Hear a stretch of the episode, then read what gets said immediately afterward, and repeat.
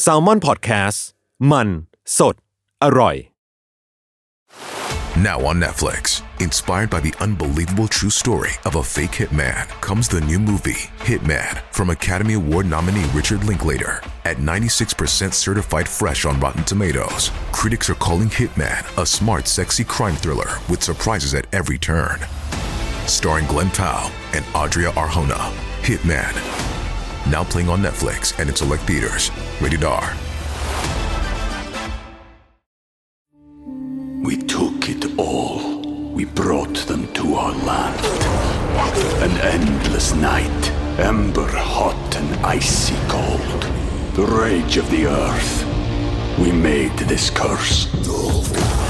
Carved it in the blood on our backs. We did not see. We could not, but she did. And in the end, What will I become? Senua's Saga. Hellblade 2. Play it now with Game Pass. ทฤษฎีสมคบคิด เรื่องลึกลับ สัตว์ประหลาด ฆาตกรรม ความลี้ลับที่หาสาเหตุไม่ได้ เรื่องเล่าจากเคสจริงที่น่ากลัวกว่า fiction สวัสดีครับ ผมยชญ์ บรรพพงศ์ผมธัญวัฒน์อิพภูดม นี่คือรายการ Untitled Case สวัสดีครับ สวัสดีครับ ยินดีต้อนรับเข้าสู่รายการ Untitled Case episode ที่ 90 ครับผม ขึ้นเลขเก้าแล้ว ในที่สุดเราก็ขึ้นเลขเก้าแล้ว เราจะก้าวไปไหนดี ไม่ไปไหนทางนั้นนะอยู่เฉยๆ เหนื่อยชิบหาย ก็วันนี้จริง ๆ ทีมที่เราเตรียมมาเนี่ย มันก็คือทีมที่ที่มีผู้ผู้ฟังคนหนึ่งเสนอมาใน u n t e r Club ของเราเนี่ยนะครับ อืม คือมันเป็นทีมที่น่าสนใจมากๆ เวลาเราพูดชื่อออกมาเนี่ย ทุกคนน่าจะมีภาพจำในหัวหรือว่ามี visual ที่เกิดขึ้นมาเนี่ย ไม่เหมือนอ่าไม่เหมือนกัน ใช่ใช่ใช่ใช่ อย่างอย่างอย่างอย่างอย่างคุณก็ไม่แต่พี่ก็รู้อยู่แล้วป่าว่ามันคือธีมอะไรอะมันคือธีมที่ชื่อว่าประเพณีสยองขวัญหรือว่าเป็น festival เป็น bloody festival หรือว่าอะไรก็ตามที่พี่โจจะสรรหาขึ้นมานะครับเทศกาลเทศกาลสยองขวัญเทศกาลนองเลือดอ่าเทศกาลพิลึกพิลั่น แล้วแต่เขาจะตั้งเลยเออแล้วแต่เขาคือจะเราตั้งพูดอะไรไปเขาก็ไม่ค่อยตามเราเท่าไหร่โอเคพี่ธัญลองอธิบาย concept ของคำว่าประเพณีให้ฟังหน่อยสิ จริง ๆ มันต้องมีสองอย่างระหว่างประเพณีกับเทศกาลถูกป่ะเออเออเออใช่ใช่คือใช่บางทีประเพณีมันก็เกิดขึ้นได้บ่อยๆอะอืมเทศกาลมันมีความเป็น event event ความรื่นเริงเอออะไรเออเออเออแล้วมีก็บางอย่างถูกจัดขึ้นมาเนาะแล้วก็ถูกทำขึ้นมาเป็นประจำซ้ำๆเออ ประเพณีถ้าเราเข้าใจไม่ผิดมันคือ สิ่งที่เราทำซ้ำๆอะจนมันกลายเป็นอะไรบางอย่างเออที่แบบมีมีคอนเซปต์ของการสืบทอดกันต่อมาเออเออแล้วก็จะมีการสืบทอดต่อไปในอนาคตเออออะไรประมาณนี้ใช่ไหมแต่พอมาพูดถึงคำว่าเทศกาลปุ๊บแบบมันจะมีความสถานที่อะไรบางอย่างอยู่อะอืมอืมมคือต้องไปที่นี้นะอ่าเวลานี้นะ เฉพาะเวลานี้ที่นี้ช่วงเวลานี้เท่านั้นนะเออเออถึงจะมีสิ่งนี้เกิดขึ้นถึงจะไปเข้าร่วมได้อะเออมันมันมีความเกี่ยวข้องกับความเชื่อเนาะบริบทความเชื่อเออเออเออเวลาสถานที่ใช่ ซึ่งมันก็จะแตกต่างกันไปในแต่ละพื้นที่ครับทั่วโลกนะครับ เดี๋ยวผมเริ่มก่อนครับวันนี้คำอืมเดี๋ยวผมขอเริ่มด้วยคำถามที่อาจจะตอบยากหน่อยพี่ทันอืมแต่ว่าสำหรับพี่ทันแล้วอะ ความตายคืออะไรกันแน่ ไม่คุณต้องโยนอะไรมาแบบนี้ให้ผมเลยเอ้ยผมชอบพี่วิพากษ์ผมชอบเห็นกันการที่พี่วิเคราะห์สิ่งต่างๆบนโลกใบนี้ คุณโยนมาคุณนี่เตรียมอะไรผมเลยนะไม่ไม่เป็นไรนี่ก็พี่ก็ตอบได้อยู่แล้วอะความตายสำหรับพี่คืออะไร ก็จุดจบอะ อืมอืมแต่จบไปแล้วไปไหนก็ไม่รู้อะ เออ เออ แค่นั้นน่ะ แค่นั้นใช่แค่นั้นเลยใช่ไหมเออ แล้วแต่ว่าเราจะมองความตายในกรอบมุมไหนป่ะอ่ามันเคยมีคนถามโซเครติสในในยุคนานมากแหละอืมคือมีคนถามโซเครติสว่ากลัวความตายไหมอืมโซเครติสตอบว่าไม่กลัวอ่าอาจจะไม่บทนี้ประมาณนี้แต่ตอบประมาณว่าไม่กลัวเพราะว่า คือโซเครติสเป็นคนที่ชอบคุยอะอืมบอกว่าเอ้ยถ้าผมตายแล้วผมคงได้ไปคุยไปถามคนอีกบ้างมายอ่ในผมเคยเห็นโค้ดนี้อยู่อันหลังโลกโลกหลังความตายอะไรเงี้เอยอเออเออแต่ถ้าใครรู้จักโซเครติสคงคิดแบบมึงอย่ามาเลยอย่ามาคุยกูเลยเออ โอเคครับสำหรับผมอะพี่ทัน การตายมันคือการจากลาเนาะการการโบกมือมบายบายเมื่อเมื่อถึงเวลา แล้วก็อืมการตายเนี่ยมันเป็นเส้นทางที่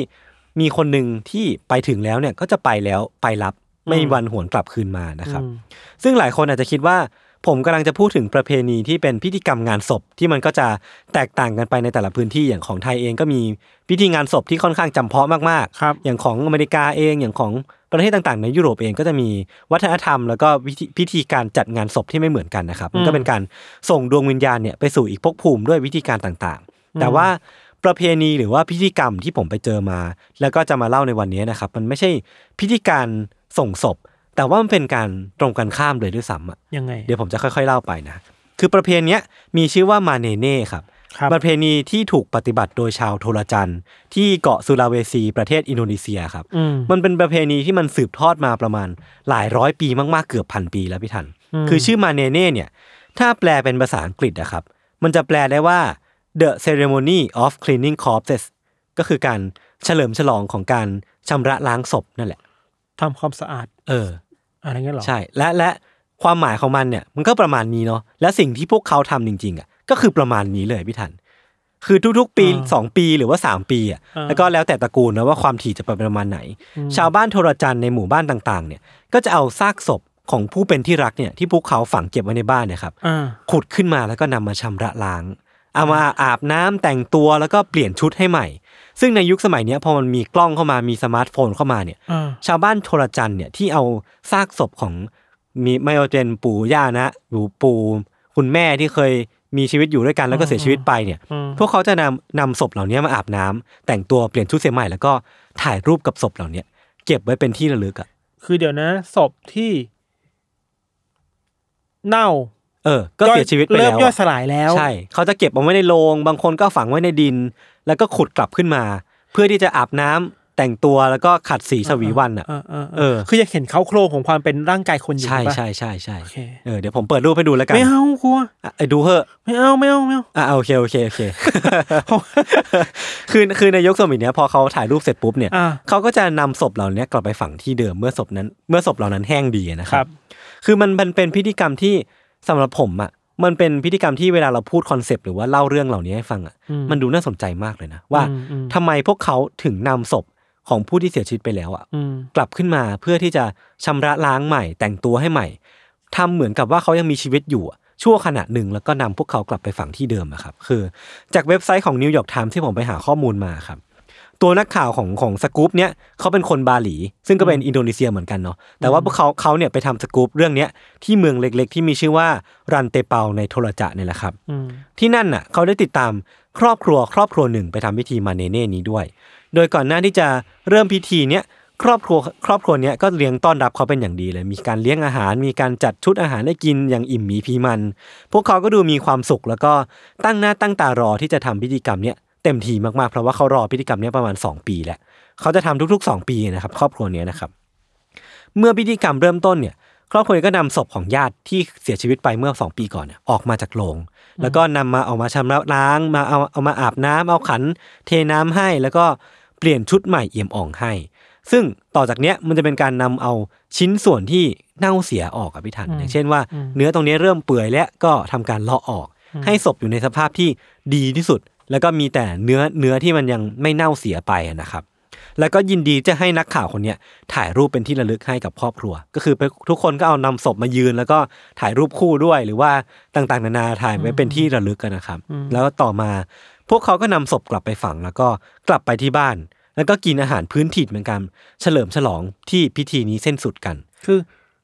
กลับบ้านไปแล้วเอาศพไปด้วยปะไม่ได้เอาไปถูกปะไม่เอาไป เอากลับไปแล้วใช่เอากลับใช่ เข้าหลุมไปแล้วใช่เอากลับเข้าหลุมเอากลับเข้าโลงไปแล้วตกใจนึกว่าเอากลับบ้านไปกินข้าวด้วยไม่ไม่ใช่ไหมไม่ไม่ไม่ไม่ขนาดนั้น แต่ว่าผมเชื่อว่าบางครอบครัวก็อาจจะทำแบบนั้นนะ อาจจะเป็นส่วนหนึ่งในช่วงใช่กใช่ ลางวันอย่างนี้เหรอ เออคือ concept ของมันก็คือการนำญาติที่เอานำคนที่รักกลับมามีชีวิตอยู่ แล้วก็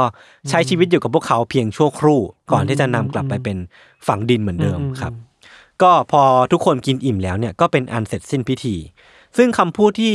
ผมว่ามันเป็นการสะท้อนความรู้สึกของพิธีกรรมเนี่ยได้ดีที่สุดอะมันคือคำพูดของสมาชิกครอบครัวเนี้ยที่นักข่าวคนนี้ไปตามนะครับ แล้วแกก็บันทึกเอาไว้ ซึ่งมันเป็นคำพูดของหญิงสาวคนหนึ่งที่เธอบอกว่าฉันเนี่ยคิดถึงแม่ของฉันมาก การได้เห็นร่างของเธอเป็นการเยียวยาหัวใจฉันอย่างที่ไม่มีอะไรแทนได้ แต่ว่าหลังจากเนี้ยฉันต้องรออีกสองปีถึงจะได้เจอเธออีกครั้งในเทศกาลมาเนเน่ครั้งหน้า ซึ่งผมมองว่าเนี่ยเทศกาลเนี้ยมันเป็นการ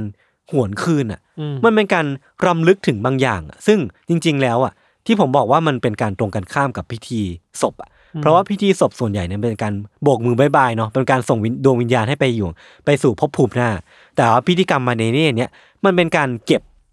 ทั้งซากศพ ทั้งร่างกายแล้วก็วิญญาณของของญาติผู้ล่วงลับเอาไว้ในดินอะ เพื่อที่สักวันหนึ่งจะทำพิธีศพให้เขาครั้งหน้าในก็ว่าไปนะครับ จริง ๆ แล้วเนี่ย พิธีกรรมมาเนเน่เนี่ยมันจะมีเหตุผลที่อยู่เบื้องหลังอยู่ พี่ทันลองเดาไหมผมอยากให้พี่ทันลองเดาเหตุผลดูอะ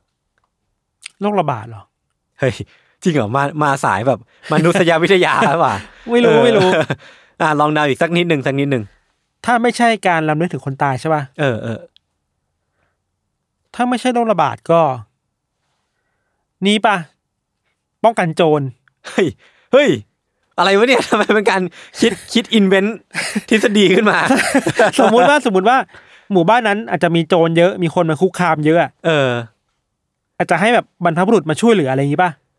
โอ้โหเออจริงๆก็มีส่วนเกี่ยวข้อง อะเดี๋ยวผมจะเฉลยแล้วกัน คือความเชื่อเกี่ยวกับความตายของชาวโทราจาเนี่ยอ่ามัมันค่อนข้างมีความเป็นชาวเอเชียสูงมาก หรือว่ามีวัฒนธรรมอ่าเอเชียสูงมากอ่าเนาะคือพวกเขาเนี่ยจะเชื่อว่าความตายเนี่ย ไม่ใช่จุดจบหรือว่าการลาจาก แต่ว่าครับชาวโทรจะเนี่ยเชื่อว่าวิญญาณของผู้ตายเนี่ยครับจะยังคงอยู่ที่เดิมเพื่อปกปักรักษาครอบครัวของพวกเขาต่อไป จนกว่างานศพจะถูกจัดขึ้น วิญญาณเหล่าเนี้ยจะถึงถึงจะได้เดินทางไปยังดินแดนของเหล่าวิญญาณที่ชื่อว่าปูย่าอืมนั่นแปลว่าช่วงก่อนหน้าที่เขาจะทำพิธีศพอะ วิญญาณของญาติผู้ล่วงลับ หรือว่าคนที่รักเนี่ย จะยังคงอยู่กับพวกเขา แล้วก็เป็นคนที่คอยปกปักรักษาไม่ให้เกิดอัน ไม่ให้เกิดภัยกับครอบครัวที่ตัวเองรักได้อะอ่าฮะอ่าฮะจนกว่าจะเกิดพิธีศพเกิดขึ้น แล้วก็แยกย้ายสู่กันแยกย้ายต่อกันไปนะครับ แม้ว่าปัจจุบันเนี่ยชาวโทรจะส่วนใหญ่เนี่ยจะนับถือศาสนาคริสต์แต่ว่าประเพณีการจัดงานศพของพวกเขาเนี่ยที่มีมาแต่ก่อนคริสตกาลเนี่ยมันก็ยังคงถูกปฏิบัติอยู่นะครับ พิธีงานศพของพวกเขาเนี่ย มีชื่อว่าแรมบุโซโลผมไม่แน่ใจเรื่อง pronunciation นะอืมอืมมันค่อนข้างที่จะมีราคาสูงมากอะค่าเฉลี่ยของงานศพเนี่ยมันสูงถึง 1 0,000 ดอลลาร์ต่อครอบครัว ก็ประมาณ 3 0 0แสนบาทเนาะหรือมันอาจแพงมากถึง 1 0 0 0 0แสนดอลลาร์ก็คือ 3 ล้านบาท คืองานศพเนี้ยมันจัดต่อเนื่องยาวนานมากสุดถึง 12 วัน แล้วก็มีการปลิดชีพควายหลายสิบตัวหมูหลายร้อยตัว เพื่อให้งานมันออกมาใหญ่มากที่สุดเนาะตามความเชื่อของเขาเนี่ย ยิ่งจัดใหญ่ยิ่งดี มันเป็นการให้เกียรติวิญญาณของผู้ล่วงลับไปทำให้พวกเขาเนี่ยต้องหาวิธีที่จะยืดเวลาการเก็บเงิน แล้วก็เก็บเกี่ยว แล้วก็เตรียมพร้อมทุกอย่างสำหรับงานศพที่ยิ่งใหญ่ที่สุดอืมและวิธีการที่เขาเลือกในการยืดเวลาออกไปเนี่ยก็คือมาเนเน่นั่นเองอ่าเออ ทุกอย่างมันค่อนข้างที่จะ make sense เนาะเพราะว่างานศพต้องจัดใหญ่ต้องใช้เงินเยอะอ่าการมีมาเนเน่ก็คือการยืดเวลาให้ศพเนี่ยยังคงอยู่กับพวกเขาต่อไป ก่อนที่จะจัดพิธีศพ ในอนาคตเออพิธีเผาศพพิธีอะไรกันต่างๆนานาในอนาคตนะครับ แต่ว่าอีกเหตุผลหนึ่งก็คือว่าชาวโทรจาเนี่ยค่อนข้างที่จะเคารพนับถือวิญญาณของบรรพบุรุษมาก การนำศพของญาติผู้ล่วงลับขึ้นมาทำความสะอาดเป็นประจำทุกปีเนี่ย จึงเป็นเหมือนการให้เกียรติพวกเขามากๆอะคือเหมือนเป็นการว่าเออเราไม่ได้ลืมคุณนะ เราเอาศพคุณกลับมาทำความสะอาดให้ แล้วก็ยังอยากให้พวกคุณอยู่กับเราต่อไป เพราะว่าพวกเขาเนี่ยเชื่อว่าการทำเช่นเนี้ยนอกจากการให้เกียรติแล้วอะมันจะนำมาซึ่ง โชคลาภในการเก็บเกี่ยวสำหรับปีที่จะมาถึงเนี่ยครับเหมือนเป็นการดูแลญาติผู้ใหญ่เป็นการให้ลาบในอนาคตอะไรเงี้ยซึ่งซึ่งก็มีความไทยๆอยู่เหมือนกันนะ มีความเอเชียสูงมากเนาะซึ่งอ้างอิงจากตำนานนะครับ ที่มาของเทศกาลมาเนเน่เนี่ย มันมาจากเรื่องราวของนายพรานคนหนึ่งที่ชื่อว่าปงรูมาเซกครับที่เมื่อหลายร้อยปีก่อนเนะครับ เขาได้บังเอิญไปเจอซากศพที่ถูกทิ้งไว้กลางป่าโทรจันทร์นายพรานคนเนี้ยที่ไปเจอศพเนี่ยก็รู้สึกสงสารแล้วก็ มีความเอมพัตซีอะในในโชคชะตาของศพเนี้ยที่อาภัพเหลือเกินมีถูกทิ้งไว้อย่างเปลี่ยวเหงา ก็เลยนำศพเนี้ยมาดูแลแล้วก็นำเสื้อผ้าของตัวเองที่ใส่มาเนี่ย เอาไปสวมใส่ให้กับซากศพนี้แทนเนาะจากนั้นเป็นต้นมาครับหลังจากนายพรานคนนี้ออกมาจากป่าเขาก็พบเจอแต่โชคดี แล้วก็มีผลผลิตที่งอกเงยขึ้นมาอย่างไม่น่าเชื่อเหมือนได้เจอแต่ฟอร์จูนอะไรเงี้ยครับชาวบ้านก็บอกว่าเรื่องนี้เป็นเรื่องแต่ง เพราะว่าจริงๆแล้วอะไม่มีใครรู้ว่าไม่ไม่มีใครรู้ว่าจุดเริ่มต้นของพิธีกรรมเนี้ยมันมาจากไหนตอนไหนกันแน่ แต่ว่ามันก็เป็นเรื่องเล่ากันมานะว่า ถ้าเอาซากศพมาดูแล ปัดกวาดเช็ดถูหรือว่ามาอาบน้ำให้หรือว่าใส่เสื้อผ้าใหม่ให้เนี่ย ก็จะนำมาซึ่งโชคลาภซึ่งก็ถูกปฏิบัติต่อกันมานะครับ แม้ว่าปัจจุบันเนี่ยจะมีชาวบ้านที่ทำพิธีกรรมนี้ลดลงเนาะแต่ว่ามันก็ยังคงอยู่แล้วก็ปรับไปตามยุคสมัยครับ เสื้อผ้าที่นำมาให้มาใส่ให้ศพเนี่ย ถ้าไป search ดูรูปเนาะมันก็จะมีความทันสมัยขึ้น มีการเอาแว่นกันแดดมาใส่ มีการใส่เสื้อฮาวาย มีการเอาหมวกไหมพรมไปใส่ให้ มีผ้าพันคอ ซึ่งแต่งตัวค่อนข้างที่จะแฟชั่นจัดมากขึ้นน่ะนั่นแปลว่าพิธีกรรมเนี้ยมันก็ยังคงอยู่แต่ว่ามันก็ปรับเปลี่ยนรูปแบบ ปรับเปลี่ยนวิธีการไปตามความทันสมัยที่มันมาถึงนะครับ แล้วก็ช่วงหลังๆมาเนี้ยพิธีกรรมมาเนเน่เนี่ย ก็ได้รับความสนใจจากทั่วโลกเยอะมาก ก็จะมีนักข่าวแล้วก็ช่างภาพเนี่ย บินมาทำข่าวที่อินโดนีเซียเยอะมากขึ้น ซึ่งชาวบ้านก็ยินดีที่จะให้พวกเขาเนี่ยถ่ายภาพเอาไว้ เพราะว่าอย่างไรก็ตามไม่ทัน จุดประสงค์ของพวกเขาอีกอย่างเนี่ยที่มันไม่ใช่เรื่องของโชคลาภอะครับแล้วก็เรื่องของการจัดงานศพอะก็คือการที่พวกเขาเนี่ยสามารถใช้ชีวิตอยู่กับคนที่รักได้อีกครั้งหนึ่งอืมแม้ว่าเขาจะตายไปแล้วก็ตามอืมนั่นแปลว่าการบันทึกภาพเอาไว้เนี่ย มันก็เลยเป็นการที่ ทำให้ความทรงจำนั้นมันยังคงอยู่ต่อไป ซึ่งมันก็ตรงกับความต้องการของพวกเขาอะนะครับ อืมอืมก็ผมแนะนำให้ทุกคนไปเสิร์ชหารูปดูกันเนาะมันน่ากลัวนะ จริงมันก็น่ากลัวแต่ว่าจริงๆแล้วในอีกในหนึ่งอะผมว่ามันก็สื่อถึงความรักความ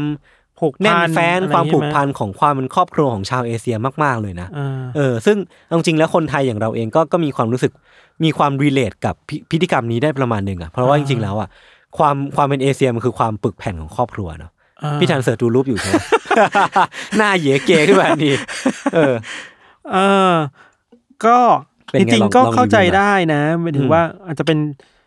ไอเรื่องความที่เราจะไม่ลืมคนที่จากไปอะเออจริงๆในวัฒนธรรมไทยมันก็มีเยอะเนาะใช่ใช่ใช่อย่างเช่นอะถ้าคนไทยเสื้อฉายจีนก็ไปเชงเม้งอืมใช่ป่ะอืมคริสนี่เราไม่มั่นใจเราไม่ไม่แน่ใจเหมือนกันไม่ได้รู้เยอะขนาดนั้นครับแต่สมมติอะเชงเม้งอะไรเงี้อืยมคนก็ไปเชงเม้งกันก็เพื่ออะไปหาอากงอาม่า เออเอาอาหารไปกินด้วยกัน หรือการเก็บอัฐิเอาไว้ของคนไทยตามวัดเออต่างๆ แล้วก็ไปเออไหว้ทุกวันสงกรานต์ทุกวันเออปีใหม่อะไรเงี้ยครับเออก็เป็นมันก็ concept concept แบบนั้นแต่ว่าเราคิดว่าเชงเม้งมันมีความแบบการกินข้าวด้วยกันอะนึกอืว่ามอืมอืมมเอ้ยเชิญเชิญอากงมากินด้วยวะหรือว่าอืมการการไหว้เจ้าที่บ้านอะอืมไหว้ไม่ใช่ไหว้เจ้าหรือไหว้อากงไหว้อาม่าที่บ้านอะไรเงี้ไหว้ยบรรพบุรุษ ก็จะมีเป็ดมีไก่มีของกินแล้วก็จุดธูปแล้วเชิญท่านมากินใช่มาปะร่วมมื้ออาหารอะไรเงี้ยครับเออเราคิดว่า มันก็มี รากฐานอะไรบางอย่างของการที่เชิญคนที่จากไปอะอ่าใช่ มาหาครอบครัวอีกครั้งหนึ่งอะเอออันนี้ก็เหมือนกันแต่อันนี้อาจจะไปสุดหน่อยคือ extreme มากมากไปหน่อย ก็ชวนกลับมาแหละแต่มามามาแบบ physical มาแบบจับต้องได้อะเออเออเออเออ physical มาแบบครับ รูปธรรมมากๆอะ ใช่ใช่อืมมันก็คิดว่ามันก็มันก็ เรียกว่าน่ารักได้ไหมอะ อบอุ่นก็อบอุ่นอะดูอบอุ่นไม่ทำร้ายใครไม่ทำร้ายให้กันดูแล้วก็ดูอบอุ่นทุกคนที่ดูที่ที่มาถ่ายรูปกับซากศพเหล่านี้เขาก็ดู enjoy เนาะเขาก็ดูดีใจที่แบบอะคนนี้เราก็เคยมีชีวิตอยู่ร่วมกันมา แล้วก็การได้ถ่ายรูปกับพวกเขาอีกครั้งหนึ่งแหละอืมแม้ว่าเขาจะเสียชีวิตหรือว่าตายไปแล้วก็ตามอะนะมันก็เป็นเรื่องที่แบบ น่าจะเยียวยาหัวใจของใครบางคนได้เหมือนกันเนาะเรา search ดูแล้วเจอรูปอันหนึงเป็นรูปของ เรียกว่าคุณยายคนหนึ่งครับอยู่ในกรอบรูปเออตอนนี้กำลังเป็นๆอยู่อ่าฮะแล้วก็กรอบแล้วมีคนถือรูปกับนั้นนะข้างๆกับรูป กับซากศพของคุณยายแล้วถ้ศพของคุณยายอะเออแล้วแบบสมมุติถ้าเราเป็นหลานอะถ้าถ้าเราเป็นพ่อแม่จะแบบอืมลูกลูกดูสิ อันนี้คือยายนะอะไรเงี้ยลูกก็แบบ อืมแต่ว่ามันน่ากลัว เออ เออ แต่คิดว่ามันก็เป็นพิธีกรรมหรือว่ามันเป็นเทศกาลที่ก็สื่อถึงความเป็นเอเชียประมาณหนึงใช่อะมากๆแหละความมากสัมๆเลยพันธ์ในครอบครัวครับที่ผูกพันกันอืม เนาะไม่ได้ทำร้ายใครอะ ใช่ใช่ใช่คือเอาจริง ๆ แล้วอะที่ผมไปหาข้อมูลต่อครับ คือเรื่องความเป็นความตายเนี่ยมันก็เป็นเรื่องที่แบบเศร้ามาทุกยุคทุกสมัยอะแล้วก็มีอืมพิธีกรรมสำหรับพิธีฝังศพ หรือว่าการทำบางอย่างเพื่อเป็นที่ระลึกเนี่ยอืมอีกเยอะมากเนาะครับอืมเท่าที่ผมไปหาเจอมามันมีตัวอย่างเหล่านี้ อันเนี้ยมันเป็นที่นิยมมากในชาวโปลิชลิทูเนียนในศตวรรษที่ 17ถึง18อืมมันเป็นการให้ศิลปินเนี่ยวาดภาพที่แบบ realistic มากๆ แปะฝาโลงไว้ตอนนำพิธีศพอืมซึ่งส่วนใหญ่ภาพวาดเนี่ยเป็นภาพวาดของผู้ที่เสียชีวิตไปเนาะในลักษณะที่หันข้างเล็กน้อย แต่ว่าสายตาเนี่ยมองตรงมาอย่างข้างหน้า เออนั่นแปลว่าพอพอจัดพิธีศพอยู่อะภาพวาดเหล่านี้ก็จะจ้องมาอย่างที่ผู้ที่นั่งนั่งอยู่ในงานศพเหล่านี้ครับอ่าฮะนั่นแหละ ซึ่งซึ่งเป็นการมองเพื่อส่งทอดอะไรบางอย่างว่าแบบ เออ เหมือนสื่อสารกับผู้ที่ยังมีชีวิตอยู่โดยตรงนะ เออก็ก็เป็นอะไรที่น่าสนใจดี หรือว่าเกาหลีสมัยก่อนเองก็มีสิ่งที่เรียกว่าเคคกตุอยู่ ผมอ่าอ่านไม่ถูกเหมือนกัน ซึ่งเป็นไม้แกะสลักเป็นตุ๊กตารูปร่างต่างๆ เป็นคนเป็นสัตว์บ้าง หรือว่าเป็นสิ่งมีชีวิตในตำนานต่างๆ ซึ่งพวกเขาเนี่ยจะเอาเคคกตุเนี่ยติดไปกับโลงเพื่อให้พวกมันเนี่ยนำทางวิญญาณไปอีกภพอย่างปลอดภัยอืมอืมก็เป็นเรื่องที่น่าสนใจดี อีกตัวอย่างหนึ่งครับ เป็นตัวอย่างที่เกิดขึ้นที่ฝรั่งเศส มันอ่านว่า La Danse Macabre อืมเป็นที่นิยมมากในแถบยุโรปในช่วงยุคกลางตอนในท้ายนะครับอืมมันคือการนำเอาความตายหรือว่าเอาคนตายเนี่ยมามีส่วนร่วมในศิลปะรูปแบบต่างๆ จะเป็นเพลงวรรณกรรม ภาพวาดละครเวที หรือว่าการแสดงต่างๆ เนี่ย ก็จะมีการเอาคนตายมามีส่วนร่วมเช่นอย่างเช่น ภาพวาดเนี่ยก็จะมีการเอาโครงกระดูกมาเต้น เอาอ่าเอานู่นนี่มาเต้นมามีส่วนร่วมกับอ่ากับภาพวาด หรือมันเป็นการเอาเอา concept ของความตายเนี่ยมาผสมผสานกับความเป็นศิลปะ แล้วก็ express ความตายออกมาในในรูปแบบศิลปะนะครับ ซึ่งเป็นที่นิยมมากๆในในช่วงในช่วงยุคกลางตอนในท้าย ซึ่งผมก็มองว่ามันน่าสนใจดี อืมอืมประมาณนี้ครับอืมหรือพี่ธานมีพิธีกรรมอะไรที่นึกถึงไหมไม่มีที่คิดว่าพิธีกรรมนี้ไม่ควรจัดตอนกลางคืนเนาะ ใช่ใช่ใช่ใช่กลางกลางวันดีกว่าไอ้มาเนเน่เนี่ยเนาะกลางวันดีกว่าเอออย่าเลย อย่ากลางคือคืนอย่าไปเลยรบกวนท่านเลย อืมอืมให้ให้กลับให้ท่านกลับไปนอนเถอะอะไรเงี้ยโอเคครับ เรื่องที่ผมเตรียมมาก็มีประมาณนี้ไว้พักฟังเบรกโฆษณาสักครู่ก่อนกลับมาฟังเรื่องของนิทานในเบรกหน้านะครับ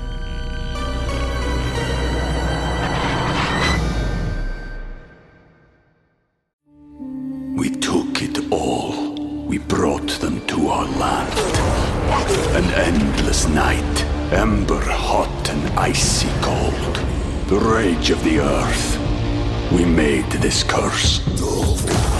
Carved it in the blood on our backs. We did not see. We could not, but she did. And in the end, What will I become? Senwa Saga. Hellblade 2. Play it now with Game Pass.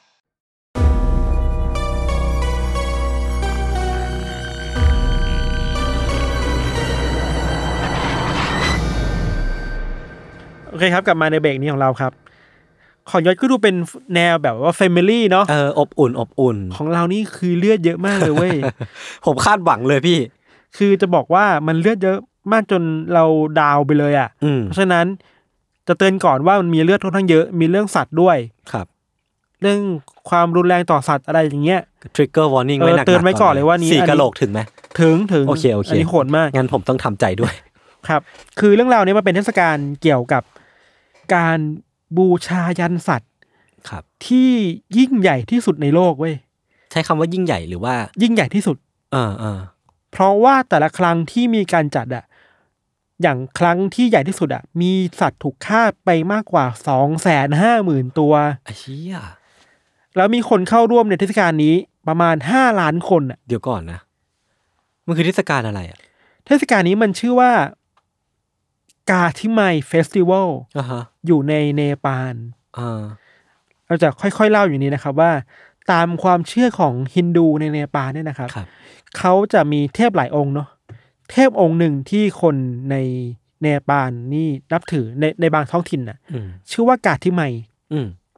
กาทิไมเป็นผู้หญิงบางคนก็เรียกว่าเป็นเจ้าแม่ เรียกว่าเจ้าแม่กาทิไมอะไรเรียกว่ากาทิไมแล้วกัน ชาวบ้านเชื่อว่า กาทิไมนะครับเป็นเทพที่มีพลังอำนาจยิ่งใหญ่มากครับสามารถให้คุณให้โทษกับคนได้ ถ้าไม่เชื่อฟัง แล้วก็ในอีกแง่หนึ่งถ้าเราต้องการอะไรบางอย่าง เราสามารถสวดภาวนา เพื่อให้กาทิไมเนี่ยทำตามคำขอร้องของเราได้อะอืมก็มีทั้งคอนแอนโปรนะป่ะเออเออมีคุณทั้งและโทษคุณและโทษอะหนึ่งในเรื่องเล่าที่สำคัญกับเทพกาทิไมนะครับ มันต้องย้อนกลับไปประมาณสักสองร้อยหกสิบปีที่แล้วอะอืมมันมีตำนานอยู่ว่า มีชาวนาคนหนึ่งในหมู่บ้านที่ชื่อว่า บาริยาพัว อาจจะอ่านไม่ออกเนาะอาจจะอ่านผิดนะ บาริยาพัวเนี่ยครับ ตั้งอยู่ในทางตอนใต้ของเนปาลคือชาวนาเขาเนี่ยเขาไปขโมยของและถูกตำรวจหรือทหารจับตัวไปอืมแล้วในระหว่างที่เขากำลังถูกทหารพาตัวเข้าไปในคุกในแห่งหนึ่งที่อยู่ห่างจากหมู่บ้านไปเนี่ย เขาก็ภาวนากับเทพองค์นี้ตลอดเลยอะว่าช่วยเหลือด้วยช่วยเหลือด้วยอะไรเงี้ย ตำนานแล้วว่าหลังจากที่ชาวนาคนนี้ถูกนำตัวมาที่คุกในคืนนั้นนะครับเขาก็ฝันถึงเทพกาทิไมยอ่าคือเทพเข้าฝันน่ะ เทพบอกว่าเฮ้ยเราได้รับฟังเสียงของคุณแล้วนะ แต่ว่าเรามีเงื่อนไขว่า เราจะช่วยเหลือคุณอืมตามที่คุณขอมา แต่คุณต้องทำตามสิ่งที่เราต้องการสองอย่างอืมข้อแรกคือถ้าออกไปแล้วอะต้องสร้างโบสถ์ให้เราอะข้อสองคือต้องมีพิธีการถวายเลือดให้เราเว้ยอืม คือตำนานเนี่ยมันค่อนข้างหลากหลายนะยศ บางตำนานก็อ้างอิงว่า ชายคนนี้ออกไปจากคุกสร้างโบสถ์แล้วอะเขาก็เอาสัตว์มาบูชายัน อืม คือมาตัดคอ เพื่อเอาเลือดถวายเพื่อเอาเลือดถวาย บางตำนานก็บอกว่าชายคนเนี้ย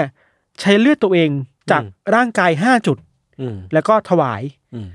แต่หลังจากนั้นอะที่แน่ๆคือว่าพิธีเนี่ยครับ มันถูกทำมาต่อเนื่อง โดยรูปแบบคือก็เอาสัตว์มาฆ่าตัดคออมแล้วก็ถวาย เรื่อยๆเรื่อยๆอย่างนี้เนาะ เชื่อเปล่าว่าตามข้อมูลที่เราไปเจอมาตั้งแต่ประมาณสองร้อยหกสิบปีที่แล้วอะ มันถูกจัดต่อเนื่องมาในทุกห้าปีเว้ยอืมคือถ้าเอาห้าหารสองร้อยหกสิบก็ได้ประมาณสักห้าสิบห้าสอสิบงกว่าปีครั้งห้าสิบสองครั้ง เออ ประมาณห้าสิบกว่าครั้งอะ แต่ว่ามันเป็นข่าวในช่วงหลังนั้นเองแหละว่าอ่าเพราะว่ามันมันมีโซเชียลมีเดียมันมีช่างภาพเข้าไปถ่ายได้เยอะขึ้นอะไรเงี้ยครับอืมพิธีเนี้ยถูกเรียกขานต่อมาตามชื่อเทพคือ เรียกว่าเทศกาลกาทิไมยอืม จัดขึ้นที่เมืองบาลิยาพัวที่เราบอกไปเนาะแล้วก็ส่วนใหญ่จะจัดทุกๆห้าปี ในช่วงระหว่างพฤศจิกายนถึงต้นธันธันวาคม อืมพูดได้ชัดเจนคือว่าห้าปีจัดหนึ่งครั้งอะ่ะอือหือแล้วก็ระยะเวลาของเทศกาลนี้เมื่อก่อนจะเป็นแค่วันสองวัน แต่พอคนมันเยอะขึ้นเยอะขึ้นน่ะ มันกลายเป็นจัดทั้งเดือนเลยเว้ยอืมมันถึงคนเยอะไงจัดทั้งเดือนเลยอะไรครับโอ้ทั้งเดือนก็คือแบบสามสิบวันติดต่อกันเลยนะใช่โอ้โหคือ จริงๆแล้วมันมันมีอะไรหลายอย่างอยู่ในเทศกาลนี้เดี๋ยวเราเล่าต่อเนาะพอพูดถึงคนที่เข้ามาร่วมในเทศกาลนี้อะภาพหนึ่งที่เกิดขึ้นในทุกทุกทุกครั้งอะครับ คือว่า จะมีชาวบ้านจากต่างเมืองอะบางทีก็ไกลมาก บางทีก็ต่างประเทศเลยนะ เดินมายังโบสถ์ในเมืองบาริยาพัวเนี่ยครับอ่าบางทีมาแบบเนิ่นๆอะ นั่งรถทัวร์มาขับรถมาบางคนเดินเท้ามาอืมที่เดินเท้ามาคือจะจูงลูกจูงหลาน จูงแพะ จูงควายจูงวัวมาด้วยอะมคือสัตว์ที่เขาจะมาบูชายันในพิธีเนี้ยอืมเอามาด้วยอะไรเงี้ยครับ นอกจากสิ่งของแล้วอะ ภาพหนึ่งที่เราไปดูจากสารคดีมานี่พีคมากวายศคือว่า สมมุติว่าเราเดินทางไปต่างจังหวัดอะจะมีพวกกระเป๋าเนี่ยปะเสื้อผ้านู่นนี่นั่นมีบัว สิ่งหนึ่งที่คนจะติดมาด้วยอะ คือมีดดาบเว้ยอืมมีดดาบแบบ แหลมๆยาวๆอะ เป็นพวกมีดพระอะไรอย่งมีดงี้พปะลาเออคนละหนึ่งอันสองอันอะไรเงี้ยครับเพื่อเอามาตัดคออมวัวที่จูงมาด้วยด้วยอะอือหือหรือว่าถ้ายศอะจะไปเทศกาลนี้แล้วยศไม่มีอะหน้างานมีขายให้ ขายวัว ขายมีดเหรอขายมีดให้อ๋อคือวางแม่กระดินอะโอ้โหแบบเอ้ยคุณไม่มีใช่ไหมเรามีให้นะ เท่าไหร่เท่าไหร่ก็ว่าไปอะไรเงี้ยชี่สำหรับชาวบ้านแล้วครับ การเดินทางมาที่โบสถ์กาที่ไมเนี่ยครับ มันไม่ได้เป็นแค่ ทริปแสวงบุญหรือทริปมาสักการะเทพอะแต่ว่ามันมันคือเทศกาลที่คนแบกความคาดหวังที่ตัวเองมีอะมาให้เทพด้วยอะอืมอืมคือสารคดีที่เราไปดูมามีคนที่ไปสัมภาษณ์คนที่มาร่วมงานนะเป็นชาวบ้านน่ะ มีคนหนึงตอบว่าเขามาที่นี่เพราะว่าตอนเนี้ยลูกชายเขาอะเรียนไม่เก่งว่ะ อืม สอบไม่ได้คะแนนดีเท่าไหร่ ก็เลยจากมาขอพรจากเทพอะอืมให้เทพช่วยลูกเรียนเก่งหน่อย จะได้เป็นที่หนึ่งของห้องอะ หรือบางคนก็มาเพราะว่าที่บ้านป่วย ไปหาหมอเลยไม่หาย บางคนก็เดินทางมาด้วยความที่เคยอ้อนวอนต่อเทพกับที่ไมมาแล้วที่บ้านน่ะ แล้วผลน่ะมันเกิดขึ้นจริงไงอืมก็เลยอยากเอาบัวมาสักการะที่นี่ เมื่อมันเคยสำเร็จแล้ว เพื่อมาตอบแทนเพื่อมาอ่าแบบว่าเอ้ยเราสัญญากันไปแล้วนะอ่าฮะบางทีจะแบบเคยสัญญาไว้ที่บ้านว่า ถ้าทำสิ่งนี้ได้เดี๋ยวจะเอาบัวไปถวายนะที่อืมที่งานนี้อะหรือแม้กระทั่งจว่าเลยอะพอ ความฝันแรกหรือว่าความหวังแรกมันประสบความสำเร็จไปอืมก็อาจจะกลับมาด้วยความหวังที่สองที่สามที่สี่อะไรอย่างนี้ปะใช่ มันมันไปเรื่อยๆอะอืมแล้วมันจัดทุกๆห้าปีความหวังมันมีเยอะอะครับครับ สมมุติว่าเราเข้าไปถึงงานนี้อะสภาพของงานนายศอืมมันมันมีความเป็นงานวัดบ้านเรามากเลยเว้ยอืมอืมอืมคือหน้างานอะ มันจะมีเครื่องเล่น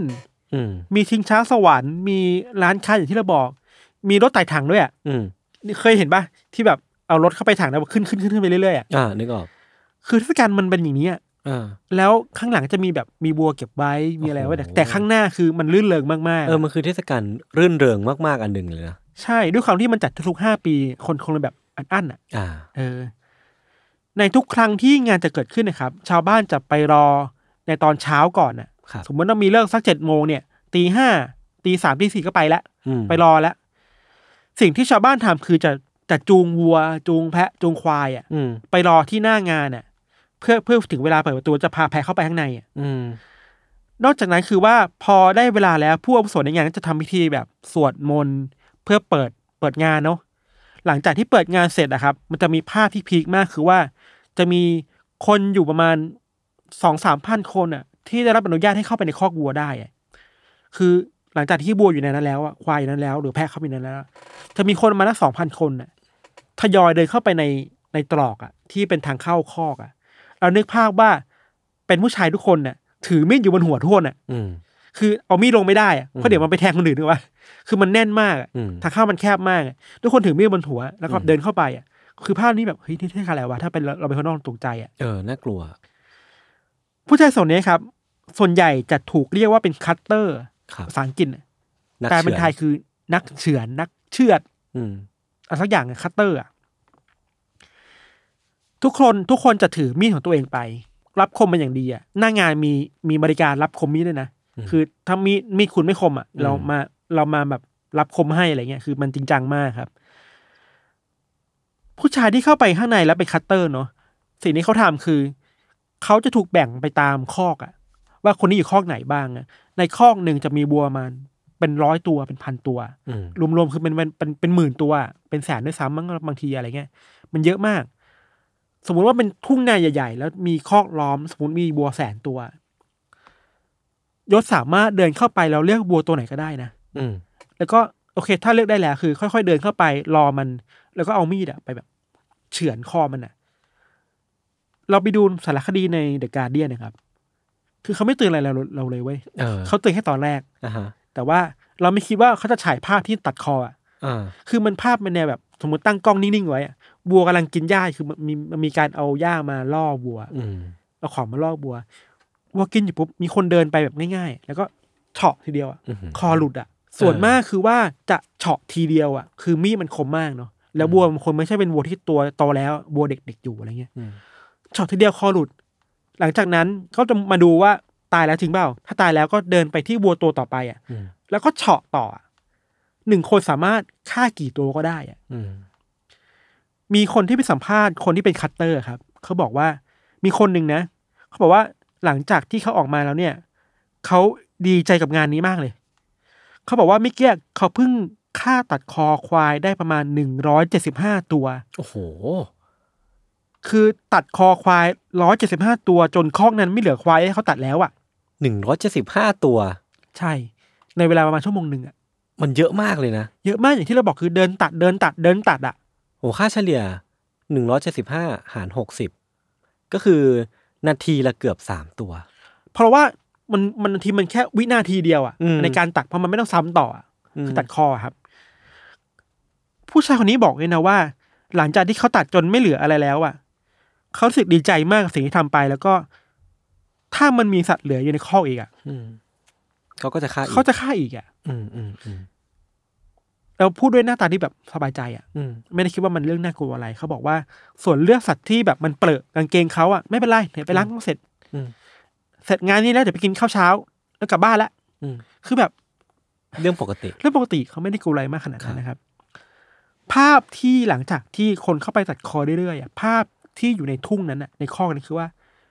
มีวัวแบบล้มนอนตายหมดเลยอะ แล้วข้างๆของวัวแต่ละตัวก็คือหัวมันอะ คือถูกทิ้งไว้อย่างนั้นอะอืมสมมติยศคิดถึงภาพที่อยู่ในทุ่งหญ้ามีซากวัวซากควาย เกือบแสนตัวอืมนับพันตัวไม่ถึงแสนร้อยตัวยังน่ากลัวแล้วจริงๆถูกทิ้งไว้งั้นอะแล้วข้างๆก็มีคอแบบอืมทิ้งไว้อยู่อะแล้วแล้วเสียงข้างๆคือ ความรื่นเริงของเทศกาลอะ โอ้โหภาพมันคอนทราสต์มาคกอนทราสต์สุดๆอะเออเหมือนว่าน้องวัวเหล่าเนี้ยเขาเป็นแค่แบบเป็นเพียงเหยื่อไม่ใช่เหยื่อสิเป็นเป็นแบบ แค่ที่สักการะบูชา ใช่ใช่ใช่ตามเออความแล้วเชื่อของเขาอะแล้วก็แล้วก็จบเลย แล้วก็ทิ้งไว้อย่างนั้น เพราะว่าอืมเหมือนสำเร็จหน้าที่ของตัวเองในฐานะ อืมในฐานะผู้เสียสละแล้วอะอืมอือืมมอืมมีอันหนึ่งที่เราไปเห็นมาคือว่า บางคอกน่าจะแบบเหลือวัวไม่เยอะแล้วอะครับ วัวมันก็ panic นะอืม แล้วสิ่งที่เขาทำคือคนในที่เป็นคัตเตอร์เขาช่วยกันจับตัววัวตัวให้มันนิ่งๆอะเพื่อตัดคอตัดคออะ เออคือคือ วัวมันก็คงจับ sense ได้แหละว่ามันกำลังจะ เออตายมันคงได้ sense อะไรบางอย่างว่าเฮ้ยไอ้เพื่อนข้างเรา มันโดนอืมตัดคอมันมีกลิ่นคาวเลือดมันมีอะไรบางอย่าง มันคง panic มันคงกลัวได้แหละครัใช่บปะมันก็แบบหดหู่แหละ มันน่ากลัวอืมแหละ แต่ว่า อันนี้คือภาพหนึ่งภาพใหญ่ของเทศกาลกาธิมายเนี่ยครับ ครับ อีกมุมหนึ่งมันก็มีภาพที่ ไม่ได้โหดร้ายมากอะอืมก็จะมีเด็กๆมีหลาย ๆ คนที่แบบว่า ก็ไปสวดมนต์กันอืม ไปภาวนากัน ไม่ได้มาเกี่ยวข้องกับประเพณีนี้ อาจจะเป็นแบบอีกอีก part หนึ่งของอืม เทศกาลนี้อะครับ พวกเขาก็จะแบบมีการปล่อยนกพิราบออกไปจากกรงอืม เป็นสัญลักษณ์ว่าขอบคุณเทพที่ช่วยเรานะอะไรเงี้ยครับ ตามข้อมูลที่เราไปหามาคือว่าในปี 2009 ที่มีเทศกาลนี้อยู่อะ มีสัตว์ถูกฆ่าในเทศในเทศกาลนี้2 5 0 0 0 0ตัวโอ้โหยศส่วนในปี 2014นี่คือ 5 ปีต่อไปอะอืมมีสัตว์ถูกฆ่าจากเทศกาลนี้ 2 0 0 0 0 0 ตัว อืม ซึ่งมันสร้างเสียงวิจารณ์ให้กับทั้งสังคมได้เยอะมากเลยนะอืมคือก็มีนักสิทธิสัตว์เข้าไปวิจารณ์เข้าไปขอร้องไม่ให้หยุดอะครับ แต่มันเถียงกันระหว่างคปวามระเพเชื่อณีกับสิทธิอะเออมันเถียงกันมันเป็นเป็นคลาสสิกอะอืม มันเถียงกันมานานมากครับ เข้าใจว่า หลังจากในปี 2014 ครับ ก็มีคนเอาเรื่องนี้ไปฟ้องศาลอืมศาลก็ด้วยความที่ศาสนามันไม่ได้มีเกี่ยวข้องกับศาลมากอะศาลก็พิจารณาโอเคมันโหดร้ายไปก็ควรให้หยุดอืมศาลก็สั่งระงับในปี 2015อืมแต่ถึงอย่างนั้นอะ พออีก5ปีอะนับไปอะ2019 อะอืมมันก็กลับมาอีกเว้ยอืมคือมันมีนักข่าวจาก AFP ไปถามคนจัดงานว่า เฮ้ย มีคำสั่งแบนแล้วนะ ถ้าไม่คุณยังจัดอยู่เขาบอกเขาไม่ได้จัด อืม คือจริงๆ เขาไม่เขาไม่ได้อยากเป็น o r g a n i z e r ขนาดนั้นน่ะ แต่ว่าพอถึงเวลาชาวบ้านก็จูงวัวจูงควายจูงแพะมาที่โบสถ์นี้อยู่ดีอะก็จะไม่ให้จัดก็กระไรอยู่ มาแล้วอะ เออ ชาวบ้านก็พาวัวมาแล้ว สุดท้ายคือถ้าถ้าแบบไม่มีการจัดระเบียบอะไรเลยอะ ก็เละอยู่ดี ก็เละอยู่ดีอะ คือผมรู้สึกว่าชาวบ้านไม่รู้ด้วยซ้ำว่าสารระงับอะเออ หรือว่ารู้ถ้าแต่ว่าก็ยังจะทำอยู่ดีจะทำมาว่ามันเป็นความเชื่อเขาเขาเขาฝังแน่นในใจไปแล้วนะคครัรับบแล้วยังบอกอย่างที่เราบอกว่าคนร่วมงาน ห้าล้านคนอืมมันเยอะล้านมากคนมันเยอะมากมันคุมยากมากๆ ถ้าไม่มีคนคุมก็วุ่นวายอะไรเงี้ยครับพอพูดถึงความวุ่นวาย มันมีภาพหนึ่งอาจจะดูแบบโหดประมาณหนึ่งคือความนี้วันนี้ความที่คนมันแน่นมากอะอืมยศคิดถึงประตูโบสถ์อะอืมเข้าวัดอะ มันแคบๆใช่ป่ะคนก็จะแบบพยายามอัดเข้าไปให้เยอะๆอะสิ่งที่ออกแกไนเซอร์ทำคือเอาตำรวจและทหารนี่แหละ ถือไม้เรียวมาหนึ่งอะอืมคอยตีคนอะอืมแบบมึงอย่าเพิ่งเข้าไปทีละคนทีละคนอะไรเงี้ยคืออ่ามัมันวุ่นวายขนาดนั้นอะ หลังจากจัดในปี 2019 ครับ ก็จะมีเสียงวิจารณ์ขึ้นอีกแหละ ว่าเฮ้ยทำไมยังจัดกันอยู่ทำไมยังมีการฆ่าสัตว์ได้เยอะขนาดนี้อะไรเงี้ยครับ แต่ว่า ถึงแม้จะบอกว่าอีกห้าปีจะไม่มีแล้วอะก็ไม่มีใครสามารถการันตีได้ว่า พอนับไปอีกต่อไปอะอืมจะมีอีกหรือเปล่าอะไรเงี้ยอืมเทศกาลนี้มันจริงๆมันก็นองเลือดแหละใช้คำนี้ก็ได้เออมันคือนนน้อองงเลืเลืออดดแหละมากๆแค่มันเป็นเลือดสัตว์ อืมคนก็ตั้งคำถามมาเรื่อยๆว่าจัดการยังไงดีแก้ไขยังไงดีใช่ปะครับเราว่าจริงๆเคสนี้มันมีประมาณนี้แหละ อืม แต่ว่ามันมีคนเชื่อต่อไปอีกนะ อย่างที่เราบอกว่า เทศกาลนี้มันถูกสั่งแบนในปี 2015 ครับอืมแล้วในปี 2015 เนี่ย มันก็เป็นปีเดียวกันกับที่เนปาลเกิดเรื่องแผ่นดินไหวครั้งใหญ่ครั้งใหญ่มากอ่าจำได้ปะครับครั้งใหญ่มากคนตายเยอะมาก อืมก็มีคนเชื่อว่า นี่ไงคือความพิโรธของเทพกาทิมะอืมแต่ว่าขึ้นอยู่กับความเชื่อแหละคนตีความมันก็งไงยิ่งบ้า make sense ในในในมุมของคนที่เชื่อเนาะอืมว่านี่ไงผลลัพธ์ของการที่แบบ เราจะไม่ได้ทำพฤติกรรมนี้ก็คืออืมการมาสู่ของหายนะบางอย่าง อืมอืมเราคิดว่า เชื่อเข้าใจได้แหละ เข้าใจได้เข้าใจได้ในแหละ มุมของคนที่เชื่อเออในนะมุมคนที่เชื่อครับ ครับ อีกประเด็นหนึ่งคือ ถ้าถ้าจะคุยต่อเลยคิดว่าอืม เทศกาลเนี้ยมันมันเมคเซนในในอะไรบางอย่างว่ะอืม ตัดสัตว์ออกไปก่อนนะ อ่า เอาเพนพอยคนอะ อ่า อยากให้ลูกเรียนเก่ง อยากให้พ่อไม่หายป่วย อือฮึ อยากรวย อยากมีงานทำอยาก มีคนรักที่ดีอะอืมเฮ้ยนี่มันคือเพนพอยแบบทั่วไปของคนเลยนะเว้ยมันคือความเป็นมนุษย์อะใช่ไหมเออมันคือมันคือดีไซเออร์ที่มนุษย์ต้องการทั้งหมดเลย อยากให้ทุกอย่างดีขึ้น อยากให้ความรักสมหวังเอออยากให้ทุกอย่างมันเป็นอย่างที่ตัวเองต้องการ หรือว่าอย่างคนแบบเราๆในยุคสมัยปัจจุบันอะ อย่างอย่างในไทยเองอะอืมแล้วก็มีเพนพอยนี้แหละคนก็หอบความคาดหวังความอยากได้เนี่ยไปไหว้พระ ขอพระขออมสิ่งศักดิ์สิทธิ์ต่าง ๆ เหมือนกันแหละครับเนาะ แต่ว่าอันหนึงที่น่าจะเป็นปัจจัยสำคัญที่เกิดขึ้นในเนปาลแล้วทำให้คนเยอะมากครับอืมคือเราไปอ่านบทวิเคราะห์อันหนึงมาเขาบอกว่าในเนปาลเนี่ยมันมีปัญหาเรื่องความยากจนที่รุนแรงมาก ความเหลื่อมล้ำอะไรอย่างความงี้ปะเหลื่อมล้ำสูงมากแล้ว ไหนจะเจอวิกฤตแผ่นดินไหวอีกอะอืมที่ทำให้บ้านเรือนมันพัง ครอบครัวบางครอบครัวคือแตกสลายครับ มีคนเสียชีวิตไปจากครอบครัวอะไรเงี้ยอืมมันยิ่งทำให้ปัญหาที่คนมีอยู่แล้วในประจำวันอะมันหนักขึ้นไปอีกอะอืมที่สำคัญคือมันสะท้อนให้เห็นว่า ที่เขาต้องพึ่งเทพกาธิมายเยอะๆเนี่ยอืมมันแปลว่าไอ้กลไกทั่วไปที่คนมีอยู่ในสังคมอะมันไม่สามารถช่วยมันไม่ work แล้วหรือเปล่าวะเออใช่ป่ะเขาก็เลยต้องหาที่พึ่งอื่น เออ ยิ่งคนหาที่พึ่งเยอะขนาดนี้ อืมยอมฆ่าสัตว์ขนาดนี้แบบนองเลือดขนาดนี้อะ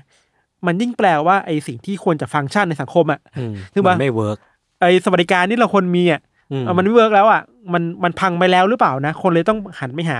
สิ่งศักดิ์สิทธิ์หาเทพเจ้าที่แบบ หาที่พึ่งอื่นแล้วกันที่พึ่งอื่นน่ะเออแทนอะไรเงี้ยเขาจริงๆแล้วอะอย่างที่พี่ธันพูดมา ผมว่ามันก็